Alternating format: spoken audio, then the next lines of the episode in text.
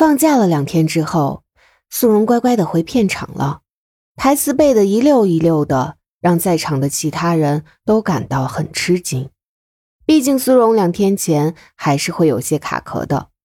不过演戏当然不只需要把台词背下就可以了，还有一些其他方面的问题需要注意。乔俊特地帮苏荣请了个表演老师。会在苏荣拍之前跟苏荣说一些需要注意的方面，同时在苏荣每场戏拍完之后，也会根据苏荣的表现提出一些改进的建议。所以几场戏拍下来，苏荣的表演虽说不上是可圈可点，但至少无功无过，还是比较令人满意的。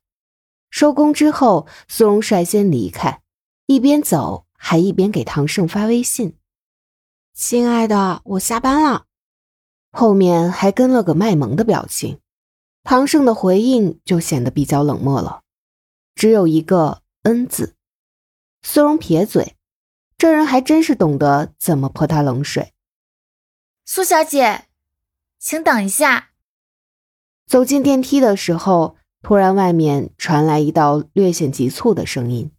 苏荣回头一看，是认识的人。赶紧把快合上的电梯又给打开了。那人跑了进来，跟苏荣说了声谢谢。苏荣微微笑了一下，然后跟他聊了起来。安小姐你好，乔总不是说要请大伙去吃饭吗？你怎么没去？你不也没去吗？安西亚笑着反驳，明媚的笑容不带一丝恶意。苏荣想想也是，不过她是因为急着要见男朋友，所以才没去的。难道安琪雅也是？心里略微八卦了一下，苏荣也没再继续追问。等着电梯到了，他跟对方说了一声，径直走到唐盛经常停车的位置等待。过了一会儿，安琪雅也过来了。苏荣诧异的看向他：“你也在等人来接吗？”安琪雅点点头：“是啊，这个点自己搭车回去也不方便。”是男朋友吗？苏荣终究还是没控制住自己的八卦之魂。安琪雅脸红了红，没承认也没否认。苏荣心里嘿嘿笑着，刚想挖点什么信息出来，唐胜的车子已经到了。苏荣差点没对他喊出一句：“你先去其他地方转一圈，等会儿再过来。”唐胜按了按喇叭，苏荣迟疑了一下，觉得还是不要表现的太八卦比较好。于是他收起心思，正准备跟安琪雅告别，安琪雅的手机铃声突然响了起来。嗯，我已经下班了，就在停车场这里。啊？你现在没空吗？那还要多久？两个小时？嗯，是有点久，没关系，我自己搭车回去就可以了。不会的，现在路上车还很多，不会有危险的，你放心。不用不用，你不用特地赶过来，我自己回去就可以了。嗯，好，我到了给你打电话，拜拜。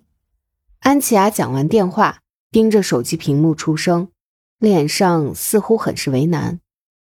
苏荣在旁边听了全部，大概猜到是什么情况。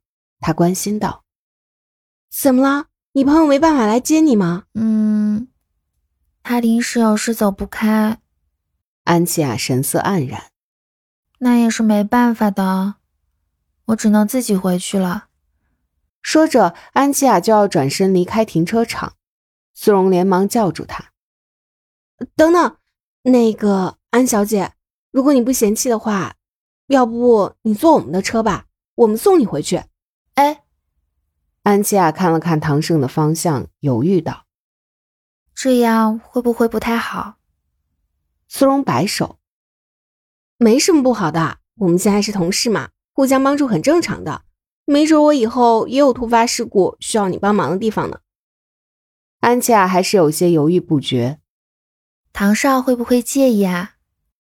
苏荣一挥手，自豪道。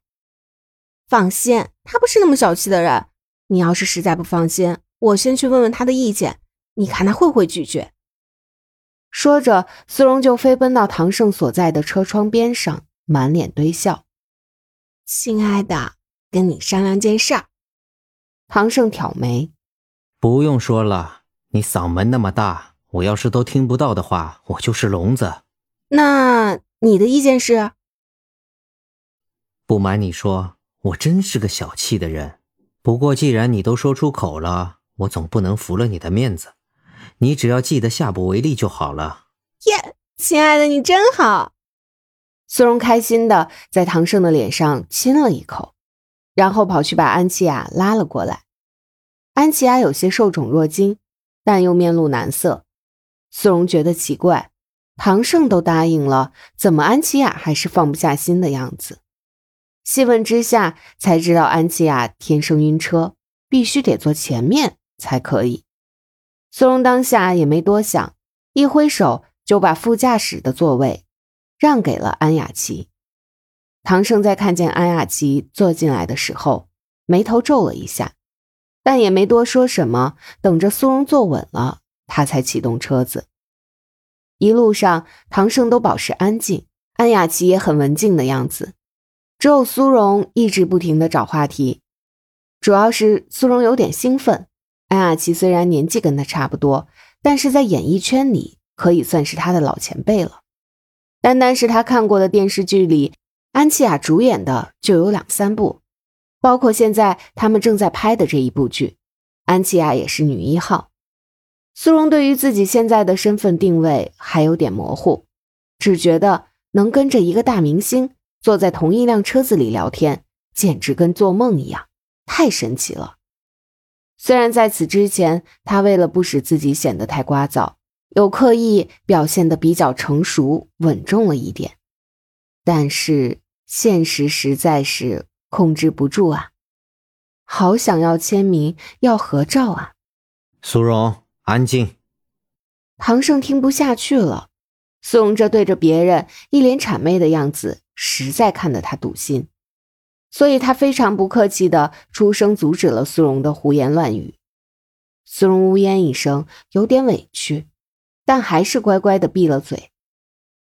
安琪亚捂嘴笑了笑，说道：“苏小姐和唐少的感情真好啊。”唐胜切了一声：“切，废话。”苏荣小声嘟囔道：“哪里好了，就会欺负我。”唐胜从后视镜看向他，似笑非笑道：“说什么？大声点说。”改口：“我说我们感情自然好了，我不跟你感情好，跟谁好是吧？”